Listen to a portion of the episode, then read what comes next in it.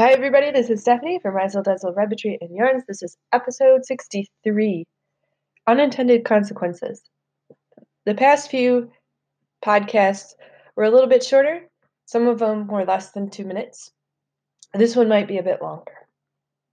So, last night I took a look at the number of videos that I released in August and looked at the date, which day of August it was, and then had to sit down and say why why is this happening?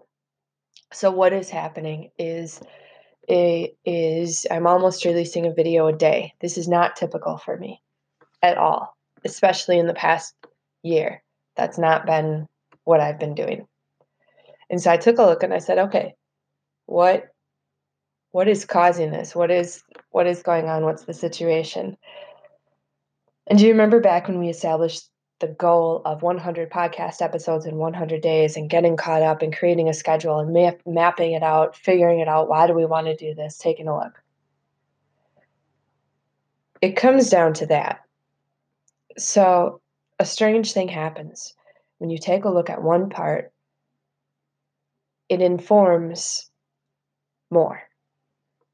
One section, one map, one change in behavior one giant goal set and many steps towards it influence behavior throughout the course of a day.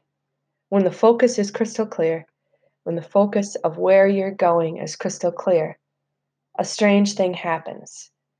Other parts of life, unintentionally, line up. They fall a bit closer to where you want to go.